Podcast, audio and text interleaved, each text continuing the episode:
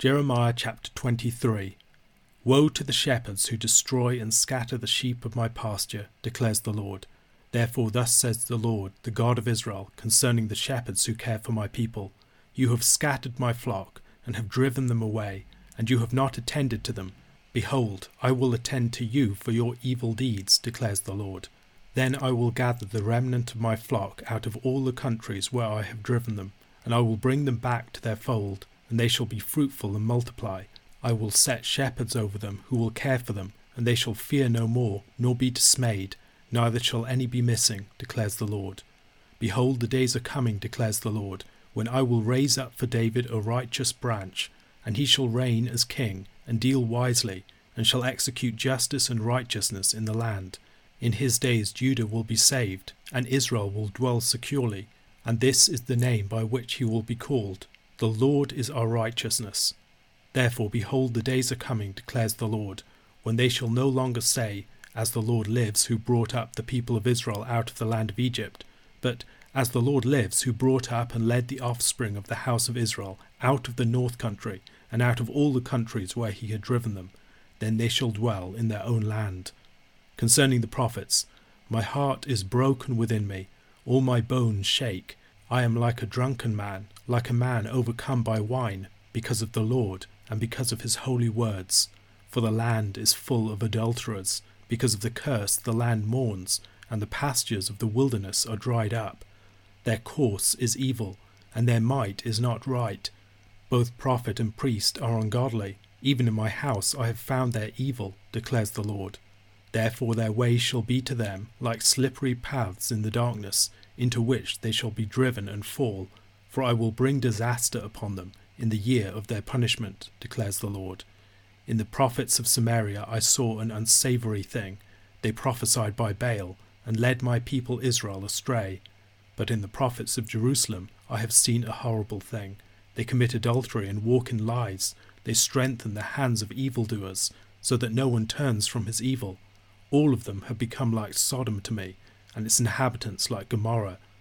Therefore, thus says the Lord of hosts concerning the prophets Behold, I will feed them with bitter food, and give them poisoned water to drink, for from the prophets of Jerusalem ungodliness has gone out into all the land. Thus says the Lord of hosts Do not listen to the words of the prophets who prophesy to you, filling you with vain hopes.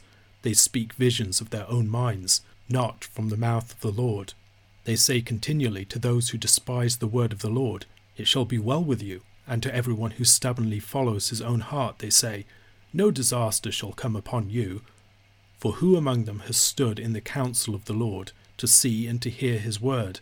Or who has paid attention to his word and listened? Behold, the storm of the Lord, wrath has gone forth, a whirling tempest. It will burst upon the head of the wicked. The anger of the Lord will not turn back until he has executed and accomplished the intents of his heart. In the latter days you will understand it clearly. I did not send the prophets, yet they ran.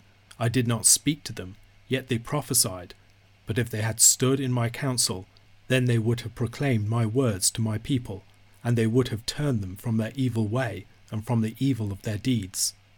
Am I a God at hand, declares the Lord, and not a God far away? Can a man hide himself in secret places so that I cannot see him? declares the Lord. Do I not fill heaven and earth? declares the Lord. I have heard what the prophets have said who prophesy lies in my name, saying, I have dreamed, I have dreamed. How long shall there be lies in the heart of the prophets who prophesy lies, and who prophesy the deceit of their own heart, who think to make my people forget my name by their dreams that they tell one another, even as their fathers forgot my name for Baal. Let the prophet who has a dream tell the dream, but let him who has my word speak my word faithfully. What has straw in common with wheat? declares the Lord. Is not my word like fire, declares the Lord, and like a hammer that breaks the rock in pieces? Therefore, behold, I am against the prophets, declares the Lord, who steal my words from one another. Behold, I am against the prophets, declares the Lord, who use their tongues and declare, declares the Lord.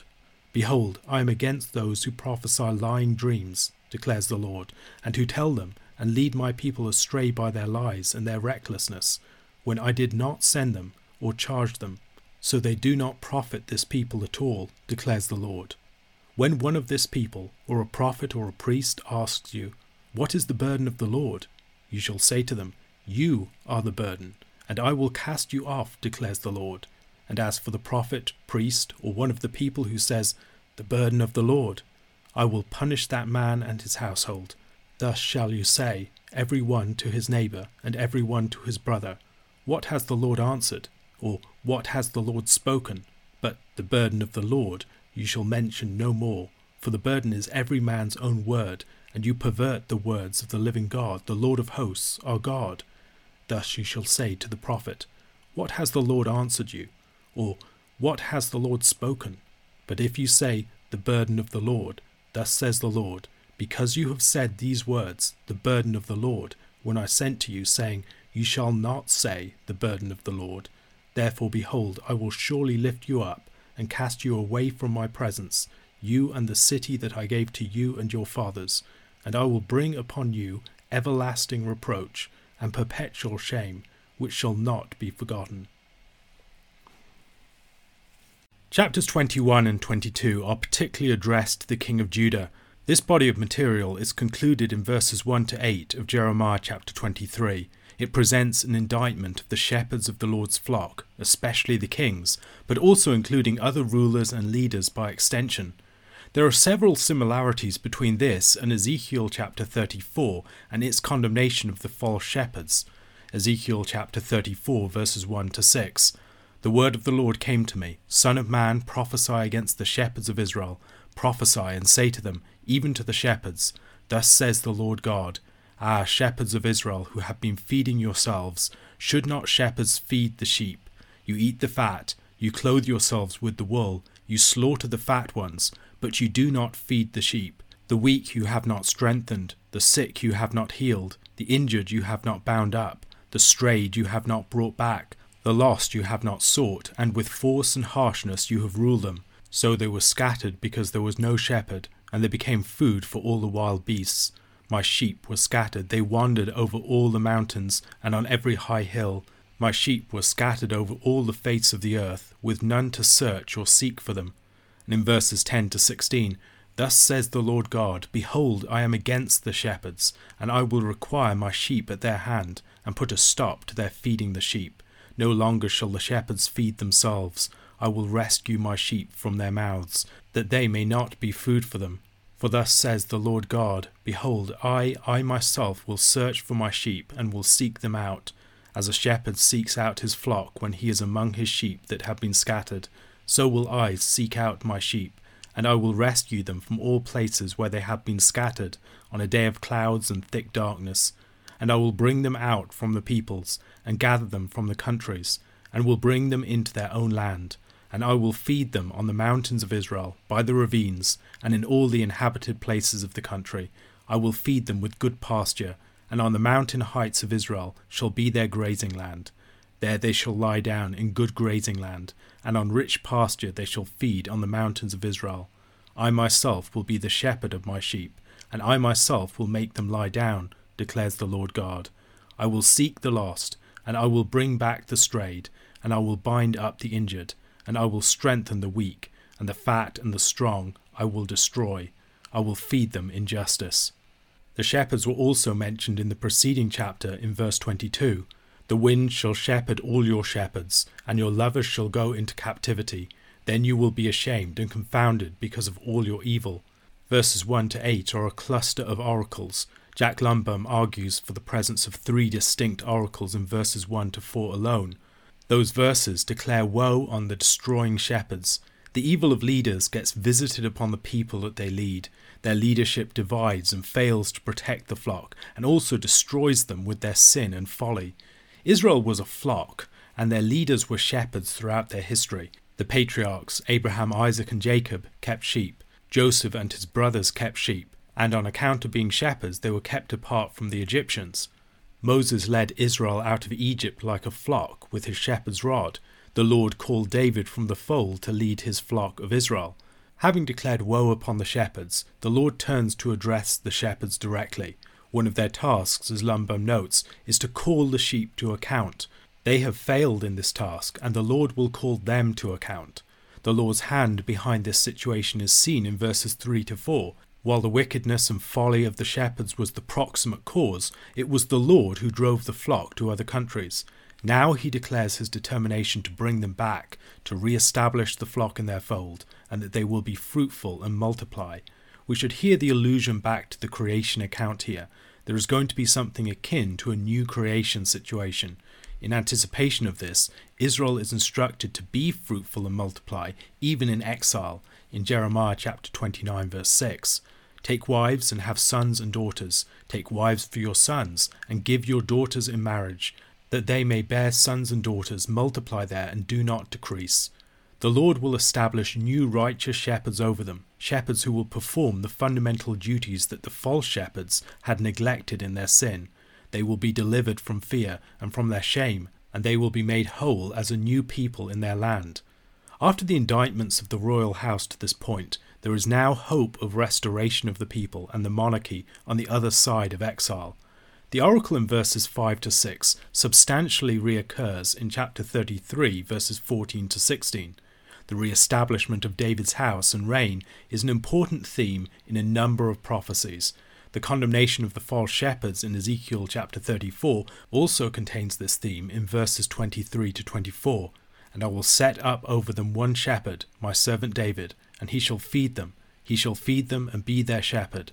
And I, the Lord, will be their God, and my servant David shall be prince among them. I am the Lord, I have spoken. Here, the one who's going to be raised up for the house of David is called a righteous branch. The same sort of language is used in Zechariah chapter 3 verse 8. Hear now, O Joshua the high priest, you and your friends who sit before you, for they are men who are a sign. Behold, I will bring my servant the branch. In Zechariah chapter 6 verses 12 to 13, and say to him, Thus says the Lord of hosts, Behold the man whose name is the branch, for he shall branch out from his place, and he shall build the temple of the Lord, it is he who shall build the temple of the Lord, and shall bear royal honour, and shall sit and rule on his throne, and there shall be a priest on his throne, and the counsel of peace shall be between them both. Isaiah chapter 11, verse 1 also speaks of something similar a shoot coming from the stump of Jesse, a branch from his roots shall bear fruit. Here the image is of cutting down even below David himself, and so the branch from David is as life from the dead. David's family tree seems to have been cut off, Indeed, at the end of chapter 22, Jehoiakim seems to be doomed to die without an heir. Matthew chapter 1 suggests that this was overcome, likely through adoption. The promised king will be good and wise. He will execute justice and righteousness, the fundamental duties of the king. The reference to Judah and Israel also suggests a kingdom that is no longer divided. It will be fulfilled when the Lord has gathered his people from all of the lands to which they have been scattered. To understand the meaning of the promised king's name, the Lord is our righteousness, we need to recognize that Zedekiah was the last king of Judah. The kingdom of Judah was brought down as he was taken into exile by Nebuchadnezzar. Zedekiah's name means, My righteousness is the Lord, or the Lord is righteousness. Zedekiah's name stands as an indictment upon him, as he failed to live up to it. It promised something great, but it was hollow. However, another Davidic king would arise who would live up to that name. Christians have generally seen this as a reference ultimately to Christ himself. The oracle of verses 7 to 8 is very similar to that of chapter 16, verses 14 to 15. Therefore, behold, the days are coming, declares the Lord, when it shall no longer be said, As the Lord lives, who brought up the people of Israel out of the land of Egypt, but as the Lord lives, who brought up the people of Israel out of the north country, and out of all the countries where he had driven them, for I will bring them back to their own land that I gave to their fathers. The deliverance that the Lord will bring about in the future will eclipse that that he achieved in the past. There is a greater salvation to look forward to, a greater exodus. Jeremiah bears the true word of the Lord, but it is a painful weight to carry. His body is breaking under it. He's dismayed and shaken by the message, and also by the evil and the corruption of the people and their leaders, and the great opposition that they present to him. He feels keenly the curses falling upon the land as a result of their sin. The land cannot sustain the people's wickedness and is suffering terrible judgments. Both priests and prophets were both unfaithful, and their corruption was pervasive, entering even into the Lord's house. and they would face disaster as a result. The prophets of Samaria had led to Israel's downfall. They had prophesied by Baal and led the northern kingdom astray until it was sent away by the Lord. People in the south and Judah might think themselves faithful by contrast, but in verse 14 the prophets of Jerusalem are also condemned for their unfaithfulness and lying ways, and their support of wicked people, presumably especially among the leadership of the land. Jeremiah, as Walter Brueggemann observes, is accused of the opposite of what the false prophets are condemned for here in chapter 38, verse 4. Jeremiah, it is claimed, weakens the people's hands, while the false prophets strengthen them in their evil. They support the kings and underwrite with their false prophecies the ruling ideology. The prophets are condemned for adultery, perhaps a reference to sexual sin and infidelity, perhaps a metaphorical reference to idolatry, or perhaps a way of speaking about a more general covenant unfaithfulness expressed in both their societal and their religious bonds. They have ended up like Sodom and Gomorrah, and they will face the same fate. The Lord declares that He will feed them bitter food and give them poisoned water to drink. This might be, among other things, an allusion to the test of jealousy in Numbers chapter 5, applied when a woman was suspected of adultery.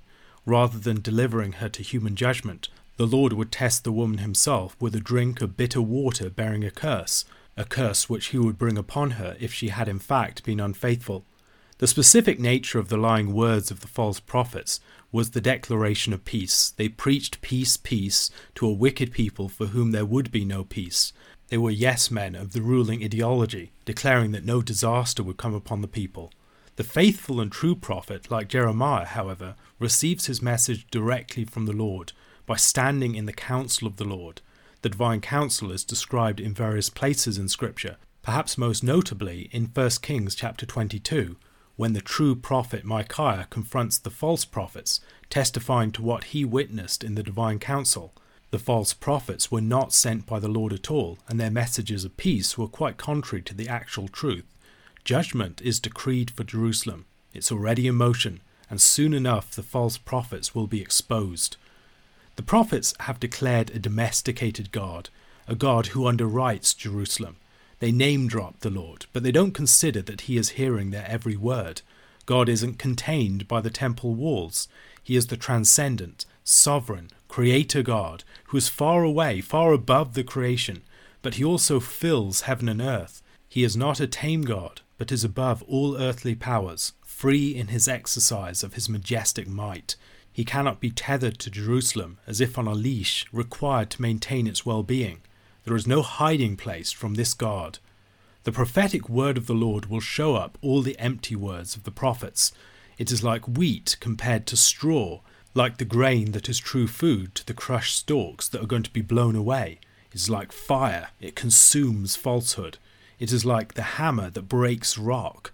The Lord's word, unlike those of the false prophets, is powerful and effective. It will make itself known.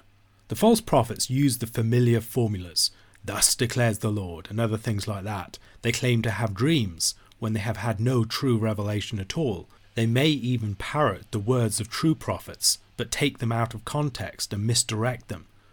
The collection of prophecies relating to the kings and the prophets concludes with a condemnation of the use of the expression the burden of the Lord. The people are forbidden from using it any longer. The expression had become so overused for falsehood that it was dangerous and needed to be taken out of circulation. The burden is a message from the Lord, but the Lord puns upon it by telling Jeremiah to answer those who ask him what the burden of the Lord is by declaring that they are the burden. They are the heavy weight that the Lord has to labor under. They are a burden that will eventually, in the end of the chapter, be lifted up and cast away from the Lord's presence, along with their city. Instead of the empty phrase concerning the burden of the Lord, which each prophet has been filling with his own fancies, they should genuinely seek the word of the Lord, not just their own projections. The Lord is a God who speaks and who answers. He is the God who is the living God. He is not a projection of man, controlled by our ideologies, tethered to our projects, our causes, our countries, or contained by our temples or churches. He is the free Creator God, the Judge of all, to whom we are all accountable. A question to consider can you think of any ways in which we face the danger of claiming that we have the words of the Lord while emptying them out and projecting into them our own sentiments. 1 Corinthians chapter 8 Now concerning food offered to idols, we know that all of us possess knowledge. This knowledge puffs up, but love builds up. If anyone imagines that he knows something, he does not yet know as he ought to know. But if anyone loves God, he is known by God. Therefore, as to the eating of food offered to idols, we know that an idol has no real existence, and that there is no God but one. For although there may be so called gods in heaven or on earth, as indeed there are many gods and many lords, yet for us there is one God, the Father, from whom are all things, and for whom we exist, and one Lord, Jesus Christ, through whom are all things, and through whom we exist. However, not all possess this knowledge, but some, through former association with idols, eat food as really offered to an idol, and their conscience, being weak, is defiled. Food will not commend us to God. We are no worse off if we do not eat, and no better off if we do. But take care that this right of yours does not somehow become a stumbling block to the weak. For if anyone sees you who have knowledge eating in an idol's temple, will he not be encouraged, if his conscience is weak, to eat food offered to idols? And so by your knowledge this weak person is destroyed, the brother for whom Christ died. Thus sinning against your brothers, and wounding their conscience when it is weak, you sin against Christ. Therefore, if food makes my brother stumble, I will never eat meat, lest I make my brother stumble. 1 Corinthians chapter 8 turns to a new issue food associated with pagan deities or idol meat. There are various ways in which food could be entangled with pagan deities. Sometimes it would be meat in the marketplace that would have come from pagan sacrifices, Meat could also be eaten in cultic meals, or in meals otherwise associated with pagan temples and their gods. In some such cases, there might be the sense of eating in the presence of the deity, and wealthy Corinthians would likely have been invited to meals in dining places associated with temples. This was an issue in the early church. We see it in Acts chapter 15, verses 19 to 20 and 28 to 29.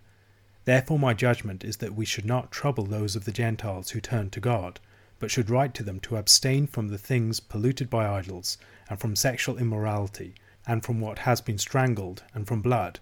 For it has seemed good to the Holy Spirit and to us to lay on you no greater burden than these requirements that you abstain from what has been sacrificed to idols, and from blood, and from what has been strangled, and from sexual immorality. If you keep yourselves from these, you will do well. Farewell. And then in Revelation chapter 2, verse 20, But I have this against you, that you tolerate that woman Jezebel, who calls herself a prophetess, and is teaching and seducing my servants to practice sexual immorality, and to eat food sacrificed to idols.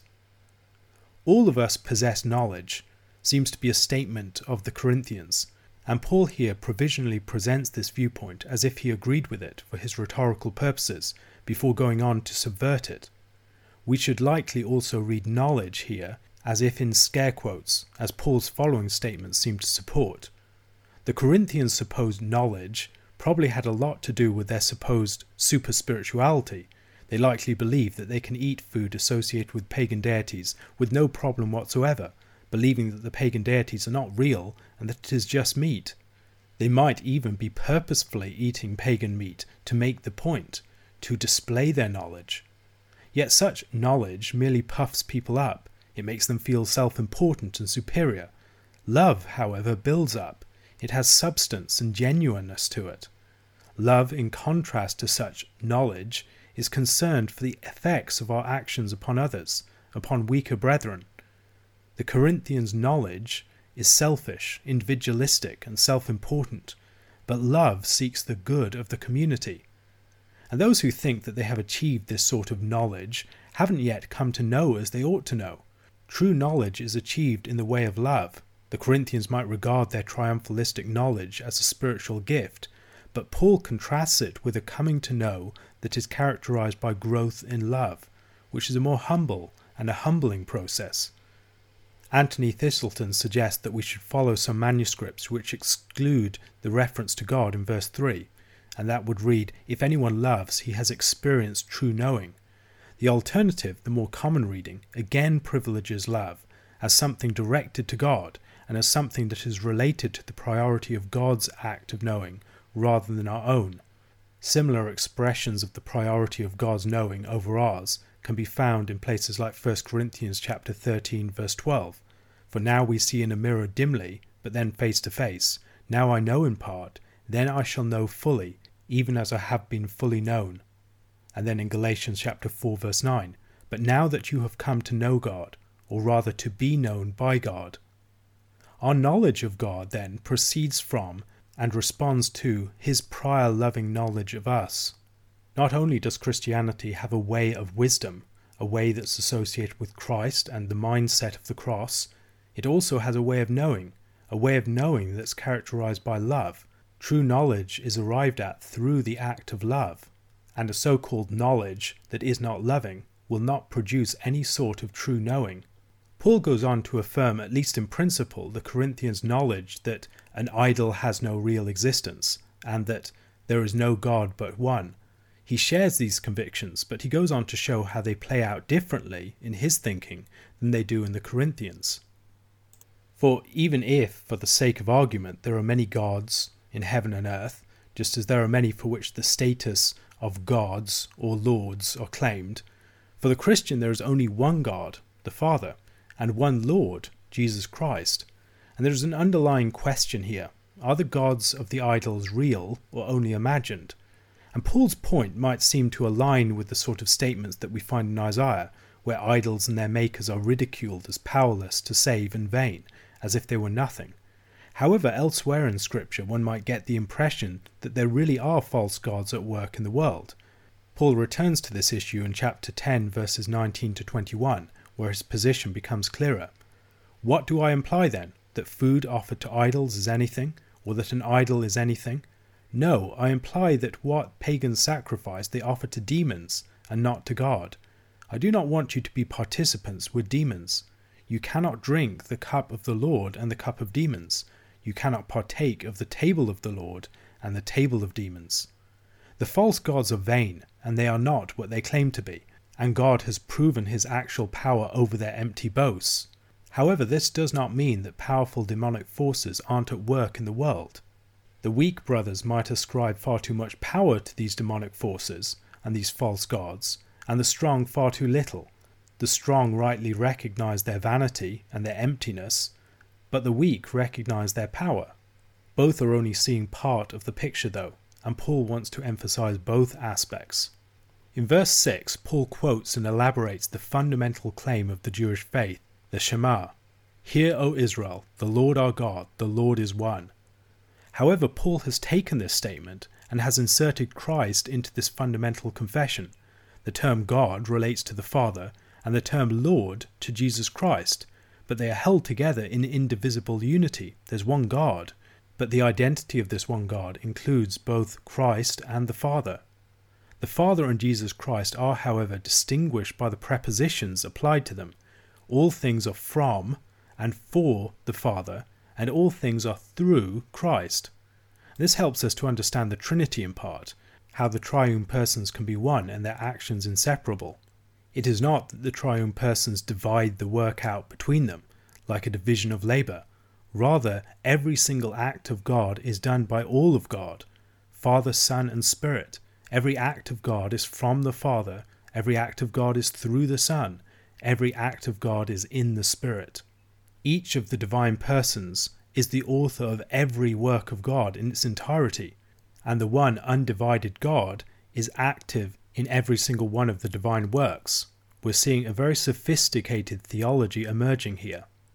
For Paul's argument, the fact that all things are from the Father and through Christ challenges the idea that there is any such thing, or could be any such thing, as an alternative deity with autonomous power to exert in the world. Whatever the false gods might be, whatever the idols that people worship, they are of an utterly different order of reality than the one true God. The one true God is the creator and sustainer of all things, and they are merely dependent creatures. The problem for many of the weak, who presumably had lower social standing, was that they had former associations with idols. They see idol food as offered to a real false deity. They may want to go along with the strong, who presumably had higher social standing, that's part of what the strength means, and a sense of knowledge, they might have invited them to come along to some of these feasts. But they are compromised in their self awareness, and as they go against their consciences, they end up being wounded in their faith and going astray. Paul makes clear that neither eating nor refraining from eating advantages someone before God. Exerting a supposed right to eat food is not going to make you better off before God nor is abstaining. He warns against the strong's supposed right to choose, and the way in which that supposed liberty could actually cause the weak to stumble. It might be that the strong wanted to encourage the weak into exerting supposed knowledge in eating food sacrificed to idols. However, the weak would end up eating the food while feeling the cultic force of what was taking place, they would feel confused and be wounded in their conscience as a result, feeling that they were actually showing some sort of homage to the false deities. It is one thing to believe that the food of the marketplace isn't defiled by virtue of weaker supposed associations with idols. It is another to aggressively assert one's knowledge in a manner unmindful of and unloving towards brothers and sisters who could be wounded by it. And this wounding of conscience, together with the confusion that could be caused, would actually lead to weaker brothers' faith even being shipwrecked in some way. While the strong might be seeking to build the weak into the same confidence that they enjoyed, the effect was actually destructive. And what's worse, Christ died for the weaker brother, whose spiritual well being the strong have treated with such carelessness. The result is that they are sinning against Christ. Paul's approach then is against the proud individualism that would ride roughshod over others' weak consciences for the sake of their higher knowledge. He would rather not exert freedoms that he genuinely possessed for the sake of the well being of the weaker brother. Love is prioritized over proud knowledge. A question to consider What are some of the broader implications of the fact that the way of true knowledge is through love?